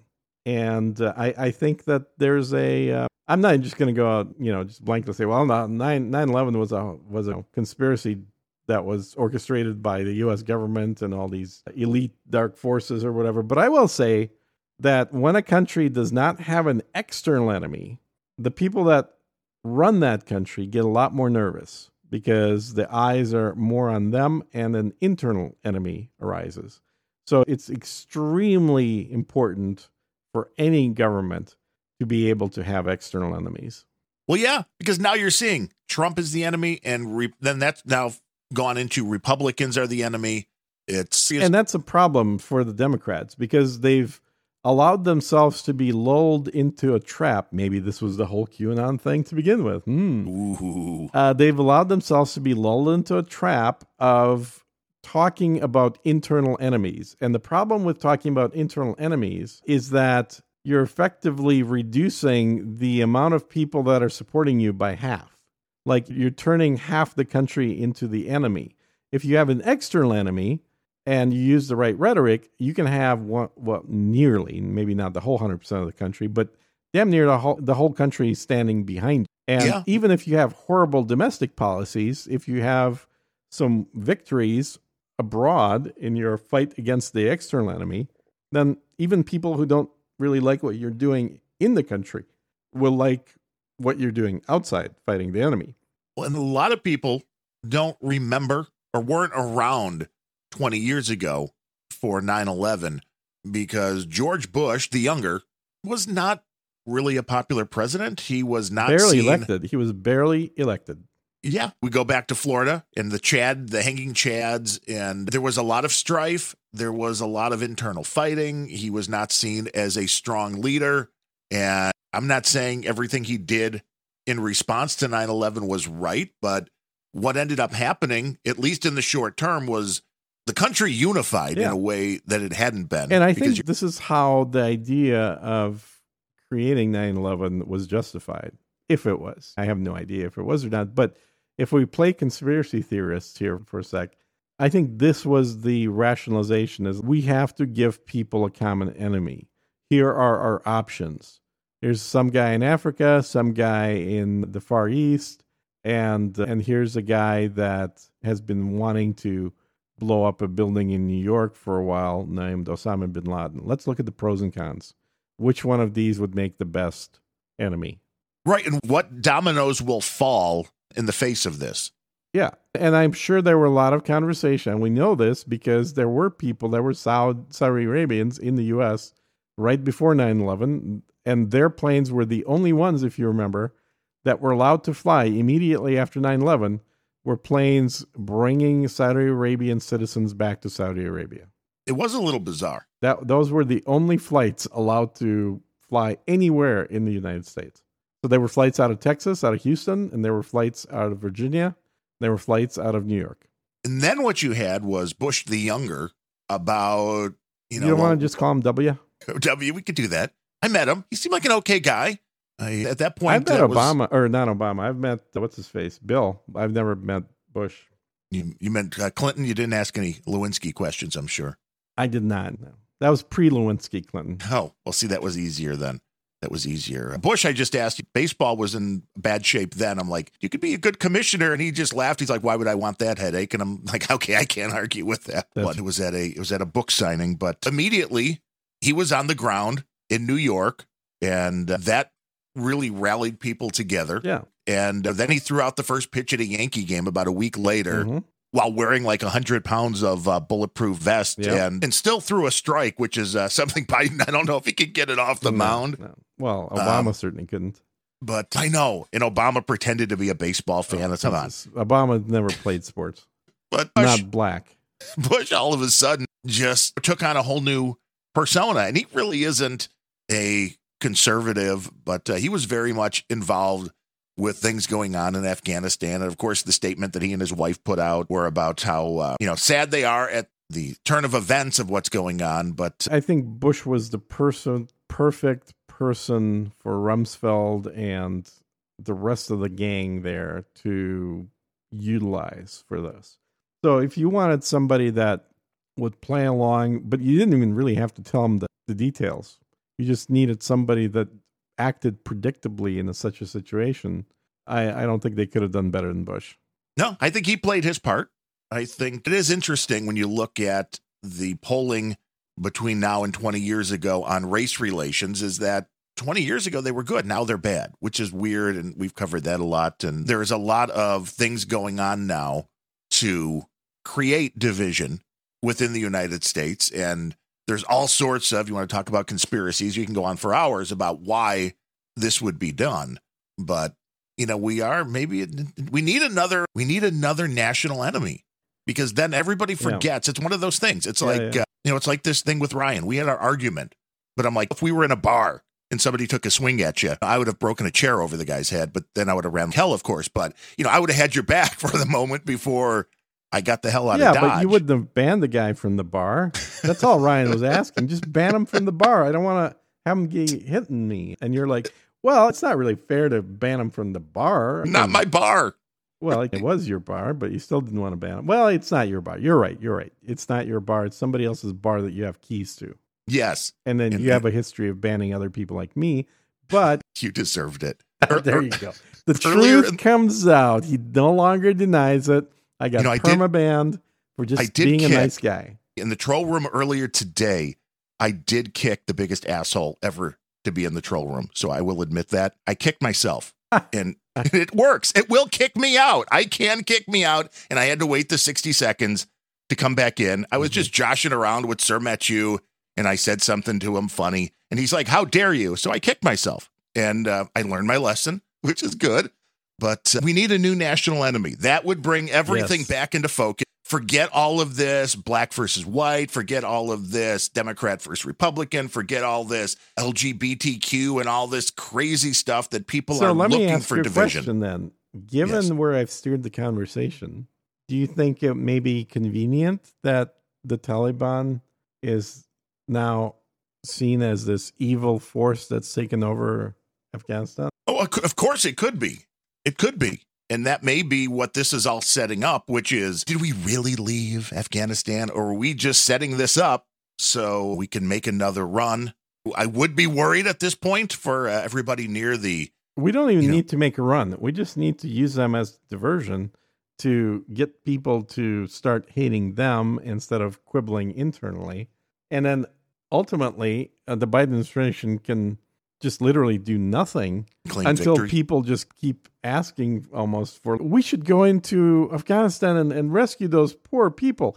Just look at the women and the children and all the non-white men in there. It's like a it could be used as a way to not just change the conversation and not just have an external enemy, but to essentially go in there not and then not explain to people why you're going in there, but wait until there's enough of an up, uproar and a cry out from the populace, as it were, to go rescue those poor people who are clearly being whatever they're being treated poorly, whatever the phrase you want to use. Yes, and you're going to see it because of yeah, social media. It's a wag the dog scenario, right? So you're basically creating something that'll make good television. It will, and it could work. And all you need then is another. Uh, I guess you don't even need it but you have another any attack or on American soil where there's another terrorist thing going on. It's going to be interesting to watch because there is a script. This the Afghanistan thing doesn't seem right. It doesn't really sit right with what's going on and maybe this is another thing that is just a bigger part of something we we don't quite see the full picture yet. But you know, this is why people come here for this kind of analysis and they should be listening to Sir Gene Speaks because you break this kind of stuff down and then they can listen at three times the speed. And I noticed it seems like almost nobody is subscribed over there. So I don't know. I'm just going to con- try to convince people. it's a very elitist podcast. There's just a very select group of people that can. I mean, the host is elitist? They, the, no comment. a small elite group of people that want to stay on the very bleeding edge of analysis of this world. I get it. It's not for everybody. For a lot of people, if you listen to it, you're just going to scratch your head and say, my IQ is just not where it needs to be. So So, wait, so you're thinking we should have a intelligence test for people to be able to subscribe to Sir Gene Speaks? Oh well, that that test is built in. That literally happens as you're listening, and especially if you're listening at three x. And if you don't pass the test, then all of a sudden it just del- deletes itself from your If you don't pass podcasting the test, then it forces you to push the button that says delete. Yes. Yeah, Yeah, mine- I don't get it. This is not for me. You're correct. That is not for you. A Manchurian candidate kind of a thing. Are you? Is there? Do you have sleeper cells, Gene? Should there be something we're worried about here?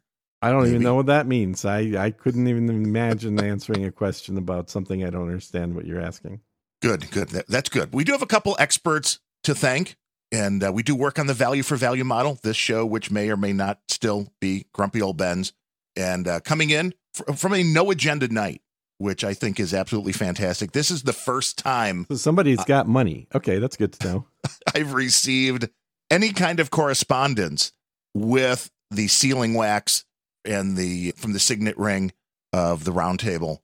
This uh, comes from M. Andrew Jones with uh, 3333, and he sent a little card in. Sir Bemrose and Darren O'Neill. I wrote a most excellent book. He knows how to do the marketing aspect. It's a most excellent book he wrote, if he said so himself Mhm, mhm. which I'll let him get away with that. He's, if you like it, will you help me push it to our fellow slaves? Of course, I haven't read it yet, but of course, we'll help you push it. It's called Metal, which is a it's a little paperback, little fun read. It looks like, and it has that kind of a black cover that very in the font that's very much ACDC, and it's a fiction. So a little uh, fun read. It looks, like. and uh, he has a website, M Andrew Jones. So just M. What's it the- about, Andrew?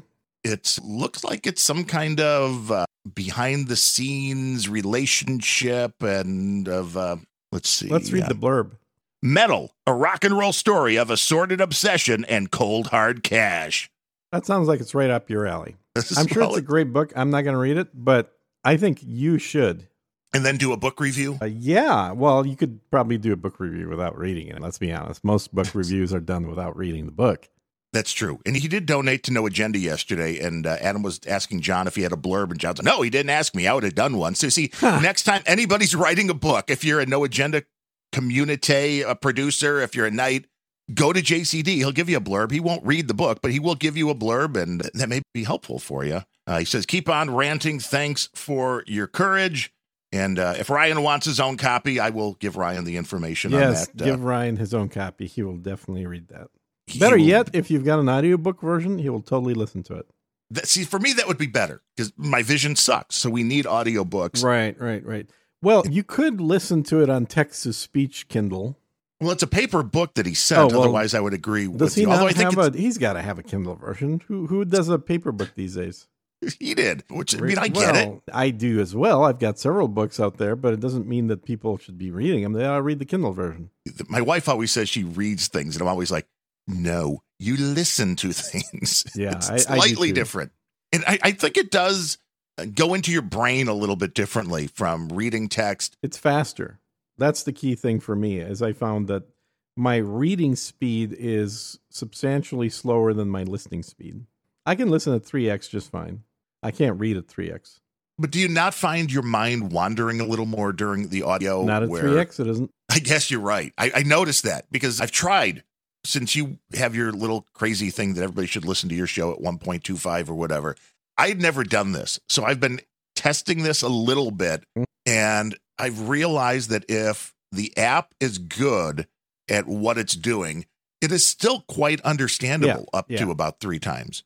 It is, and but, but here's the thing: a warning I will give: do not listen at anything above one and a half speed if you're driving, because your brain will no. I, and it's all It's- totally it. serious because your brain needs a certain amount of processing power to actually drive the car, and as you crank up the speed, you start focusing more on the audio and leaving less and less processing power for everything else. So if you're at home doing whatever, go ahead and listen to it at high speed. But if you're driving like one and a quarter, one and a half max.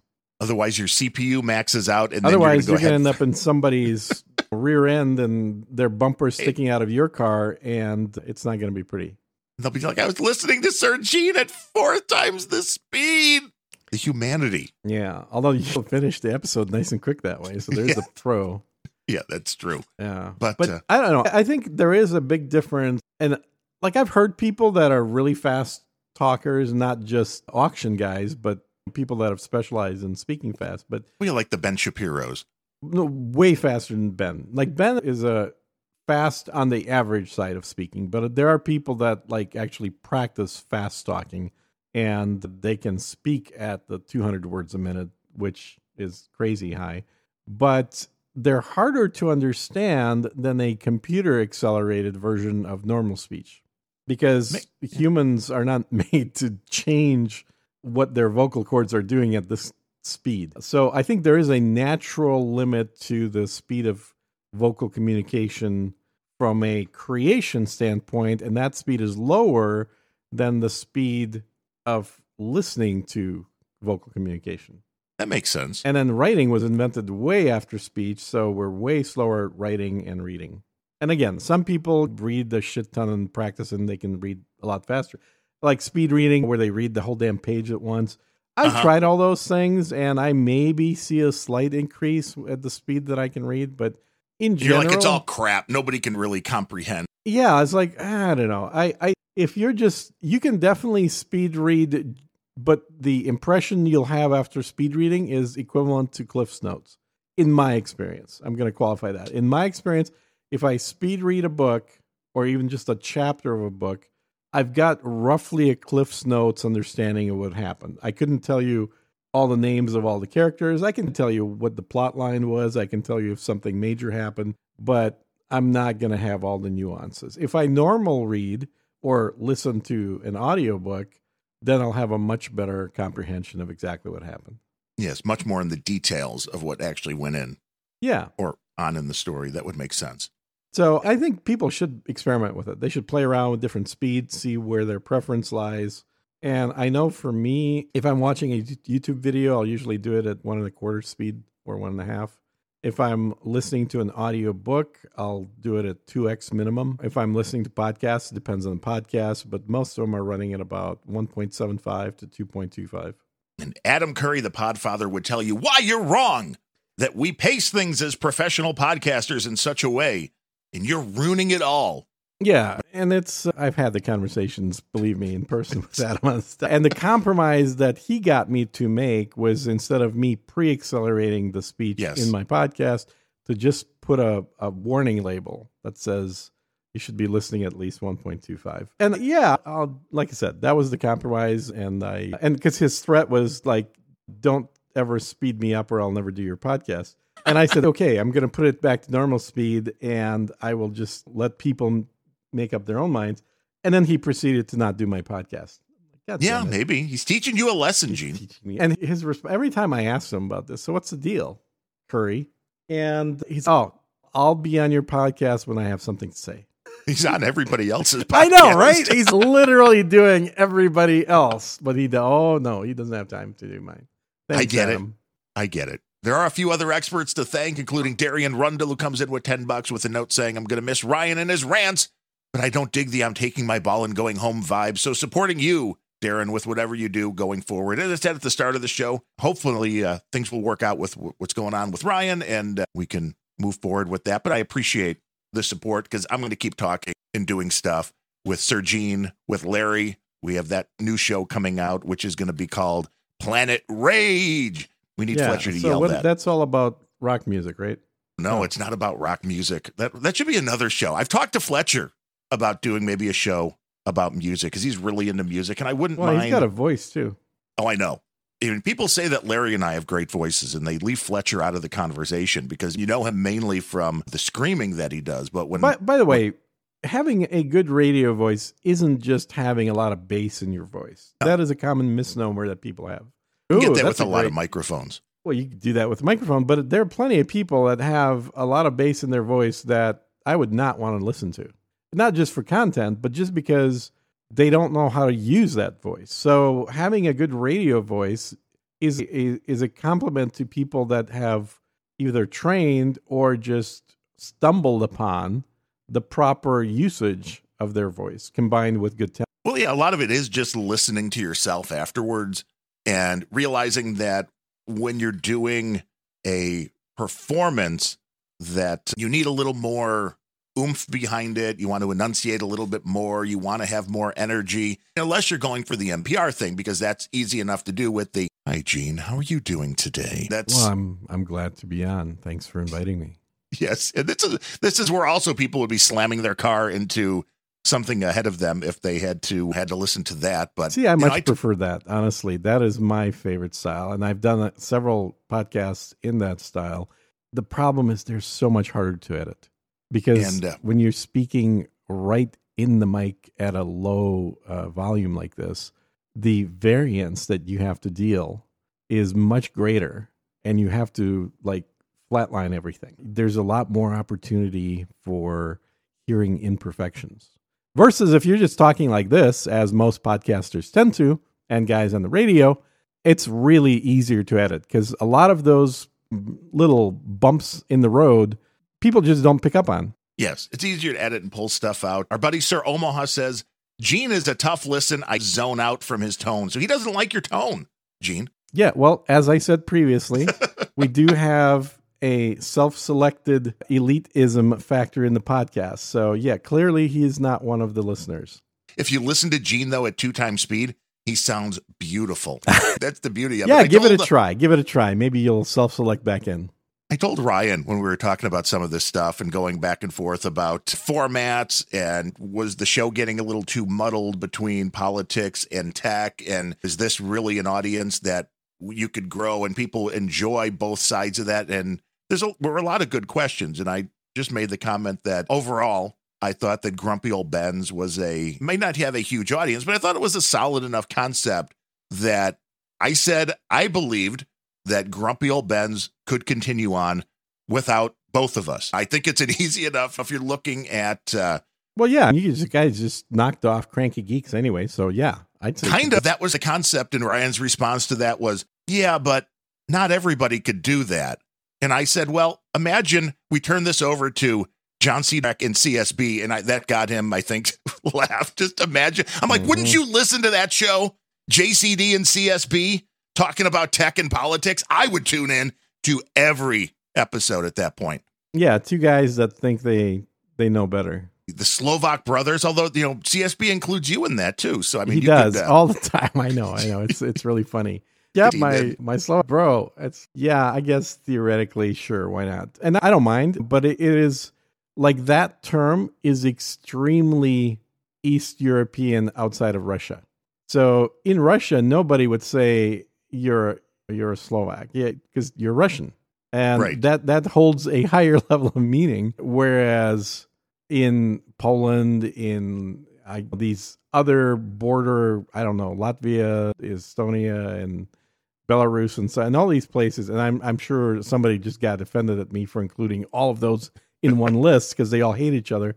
But there seems to be more of a tendency to think of themselves beyond the name of their country and more in their ethnicity.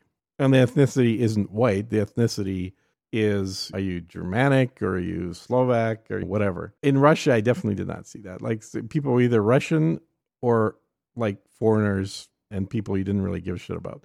So it was one, one or the other. Not a whole lot of ethnic.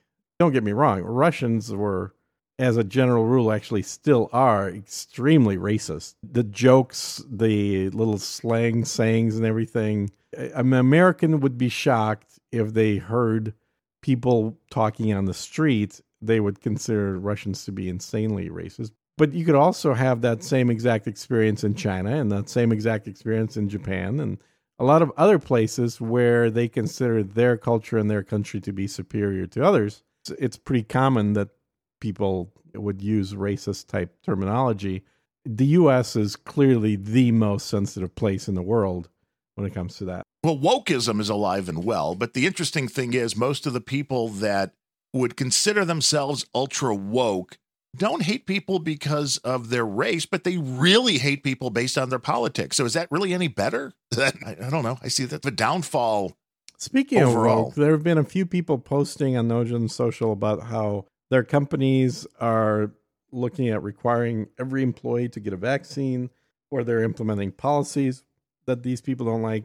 And I wanted so keep in mind this is as of the time of the recording of this episode of the podcast, the podcast formerly known as as Gob, Good old boys. now as Symbol. But right now, I am looking for one of my clients for a head of technology person, and it's essentially somebody that's going to be managing a, a group of developers and tech people.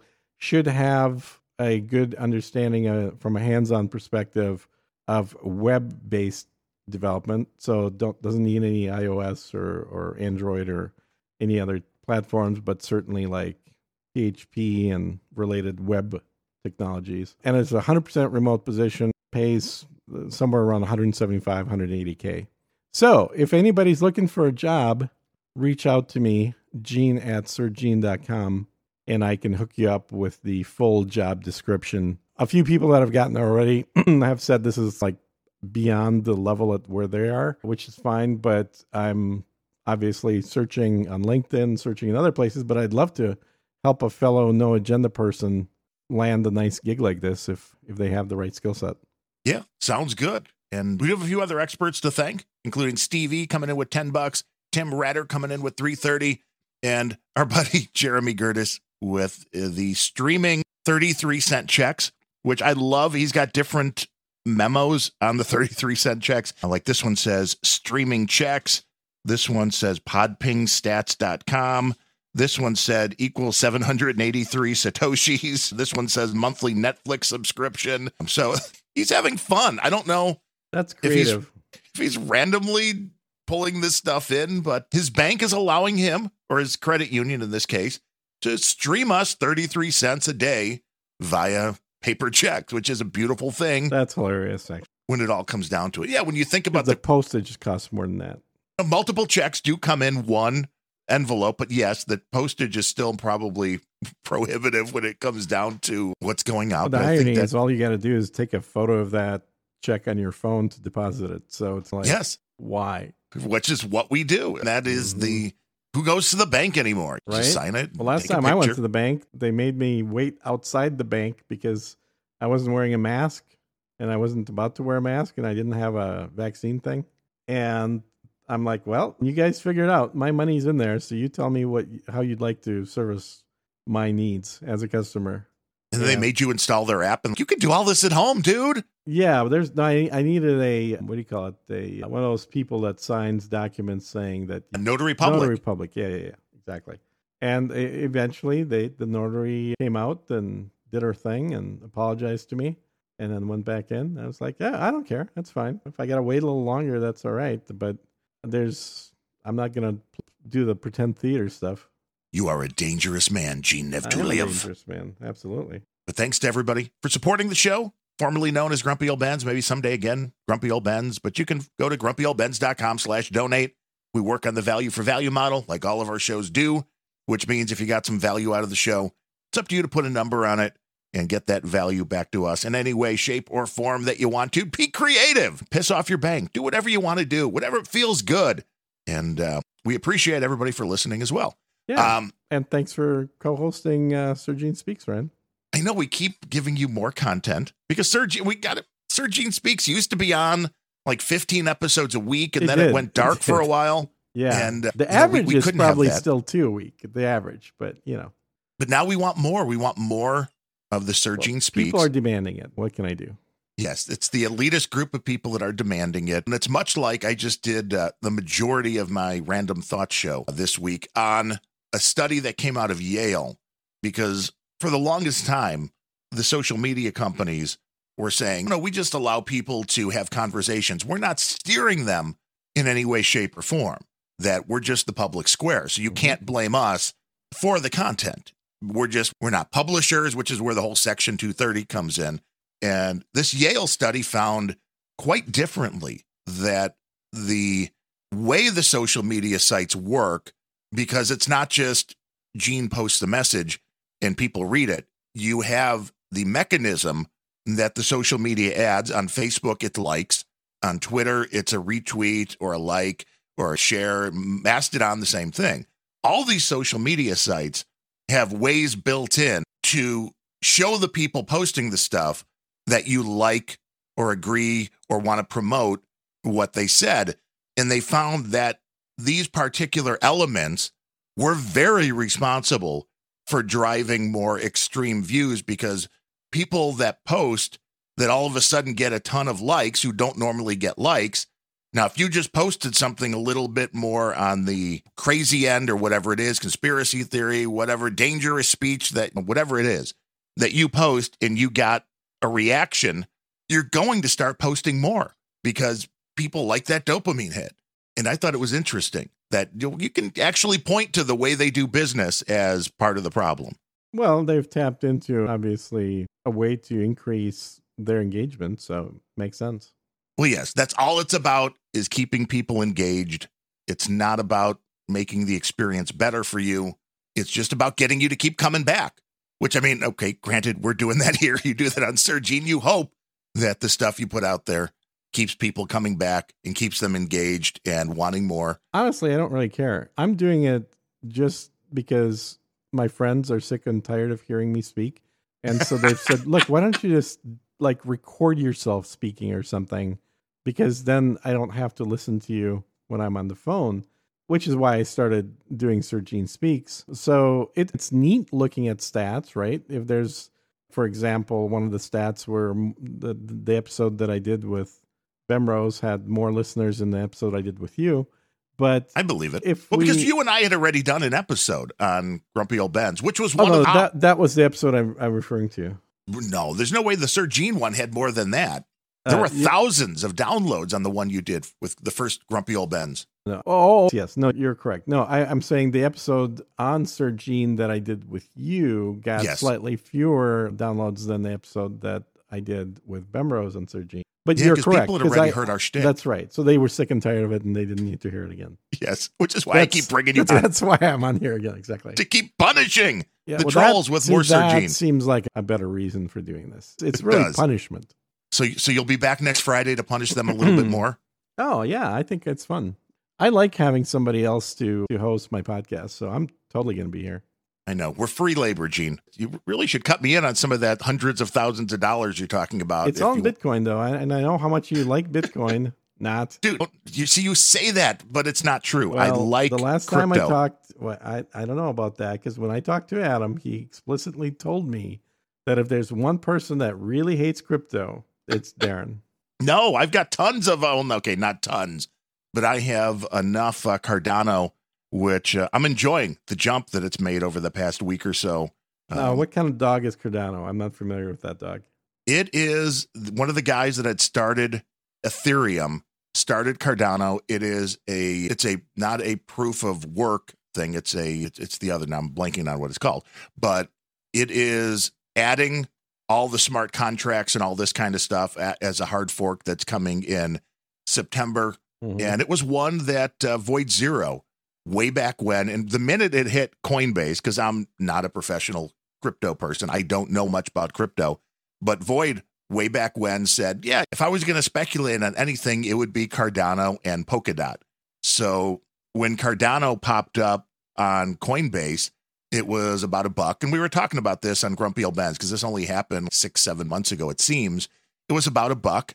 And uh, now it's up to 250. It's been a, it's a nice little surge. It's not exactly tens of thousands of dollars, but it's a proof of stake. Yes, so you thank you. sold Cold your house and put all the money into Cardano then?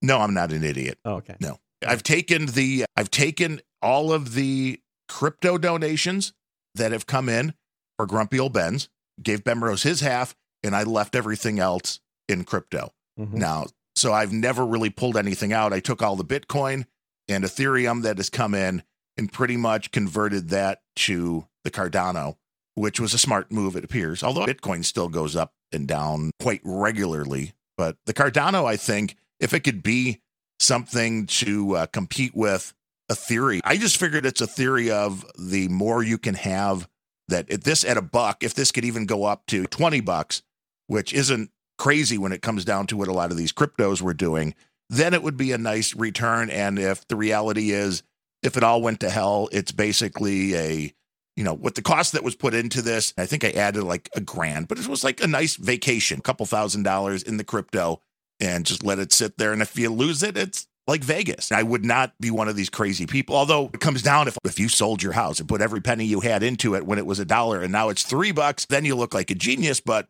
I'm not that brave because I also know You're not- when you you're buy not in. pulling a Max Keiser here. No, because I'm too afraid. If you put a buck in at a buck, then it could drop down to a penny, and then you're left with nothing. Yeah, well, So- when Bitcoin basically dropped by half in the downturn last few months, that was definitely not fun to watch. it's like I have more sats but less value. Okay, Yes. Yeah, and it was quick. This stuff Oh, it happens was so fast. yeah. Well, and it, it's gone up and down since then, and it's not quite at its bottom at this point. It's recovered some, but for a while there, it looked like Bitcoin was like every day you check the price, and it was like another thousand dollars higher. Yeah. And uh Bacon Dude absolutely right says buy crypto with your spare change. Don't make a lifestyle change. That's his motto. And that is exactly where I'm looking at this. It's it's uh it's something to speculate in, but if the crypto markets crash, then it's gonna be like, oh, like what happens every time I've gone to Vegas, which I've never mm-hmm. come back from Vegas with more money than I left. It, it could happen at some point, it would be nice. But you know, okay, so I drop five hundred bucks in the week or a thousand, whatever it may be, and then that was your entertainment. And that's what Bitcoin is. That's what all these cryptos are to me. I do believe that one of them will end up shaking out and being the winner. I don't know if that's uh, Bitcoin or not. I think it's probably going to be around, but I think there's a lot more money to be made in the coins like Cardano. Although I think lately now, Cardano has moved up to number three as far as the overall market cap on it. So it's not just the little coin that can anymore. It's one that actually might have a chance at jumping, but that's why it's fun to watch. And I'll come to you for uh, some crypto advice, Gene. And then Huh. when, when, it all goes horribly wrong, at least I can You're, you're Point- going to be worse off if you do. So, okay, if I ask you what to do with the crypto and then do the opposite. I'm opposite, a late comer to crypto. I've made fun of it for many years. Adam and I have had these conversations years and years ago. And I was just sitting there nodding my head when he was making fun of it as well and saying, Yeah, oh my God, it's insane. People are so stupid buying this shit. And plenty of stupid people made a lot of money.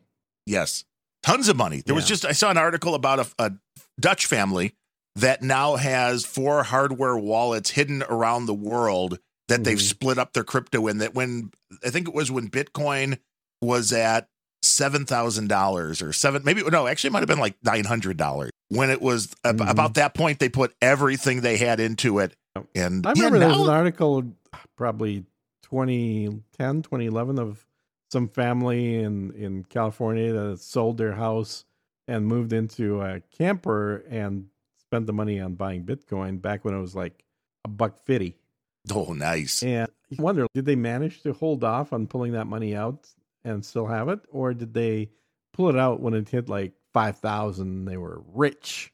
Yes, and you wonder because that's like with the Cardano stuff. It's that's why I don't want to play the game. I know a lot of people make some really good money playing the game because one thing almost for certain with crypto, no matter which one it is, is that there are going to be daily swings from high to low. That's it's very rare that you don't have a decent swing at least over a couple of days. And there are people that are really good at being able to anticipate the top, sell it off, wait for it to get back to the bottom again, and then buy back in. Yeah. I those just- are those are the professionals. Yeah, those are people that actually make money coming and going. Yes.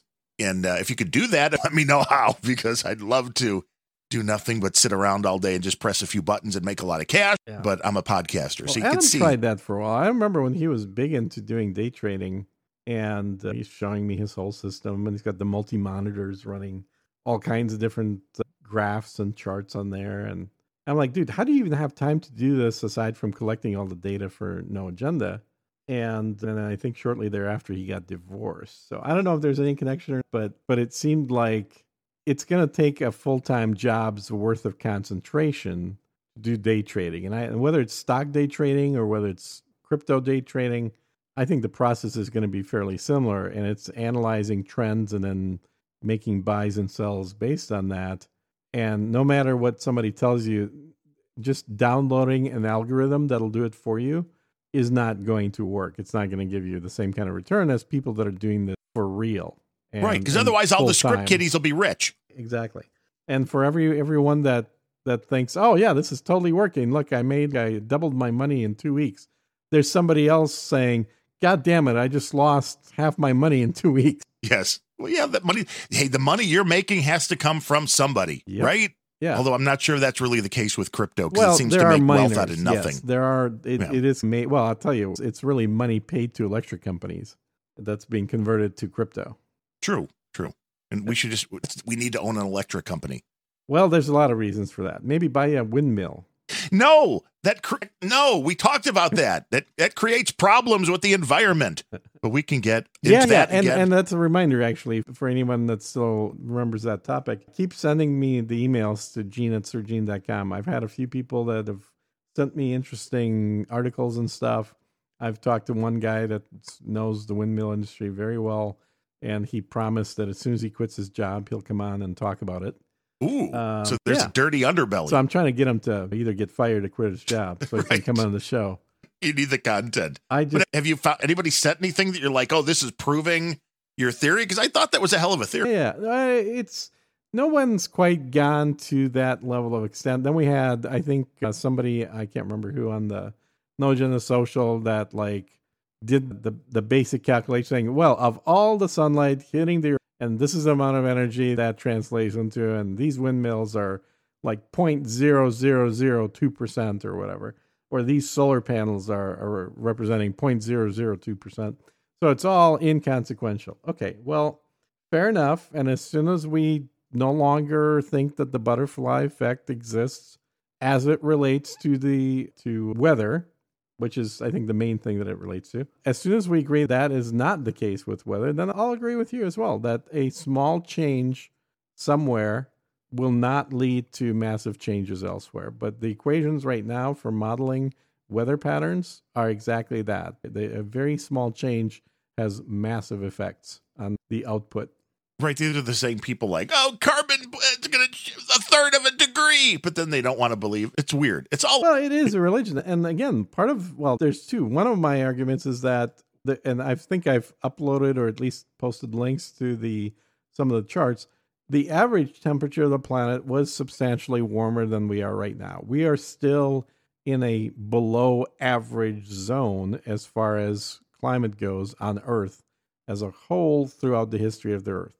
The other thing is, I'm not sure that I'm on the side of the humans here in the long run because there are plenty of other species that can take over for us and maybe do a better job. Like you said, we need an external force to fight, Gene. We sure do.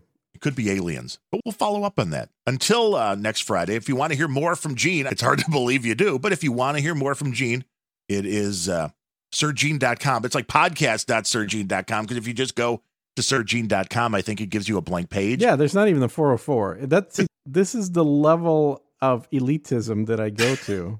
I believe is it. that you literally have to type out Podcast. podcast.sirgene.com to be able to get to the podcast. Otherwise, it's well, I'm sorry, you failed the test.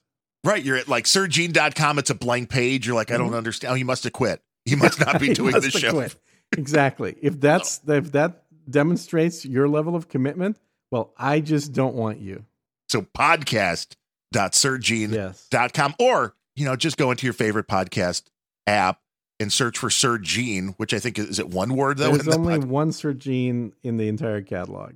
well, see, uh, there's also an opening for anybody else named Gene. That Hey, hey, hey, hey, don't be giving people any ideas. They could just totally dilute your brand, man. Oh my god. And and then just think of the most horrible thing that could happen. They might start growing their audience and some of those people might start showing up to my podcast. and then your whole concept would be straight out the crapper. Yeah, they'll have to come up with more ways to exclude people. I like it.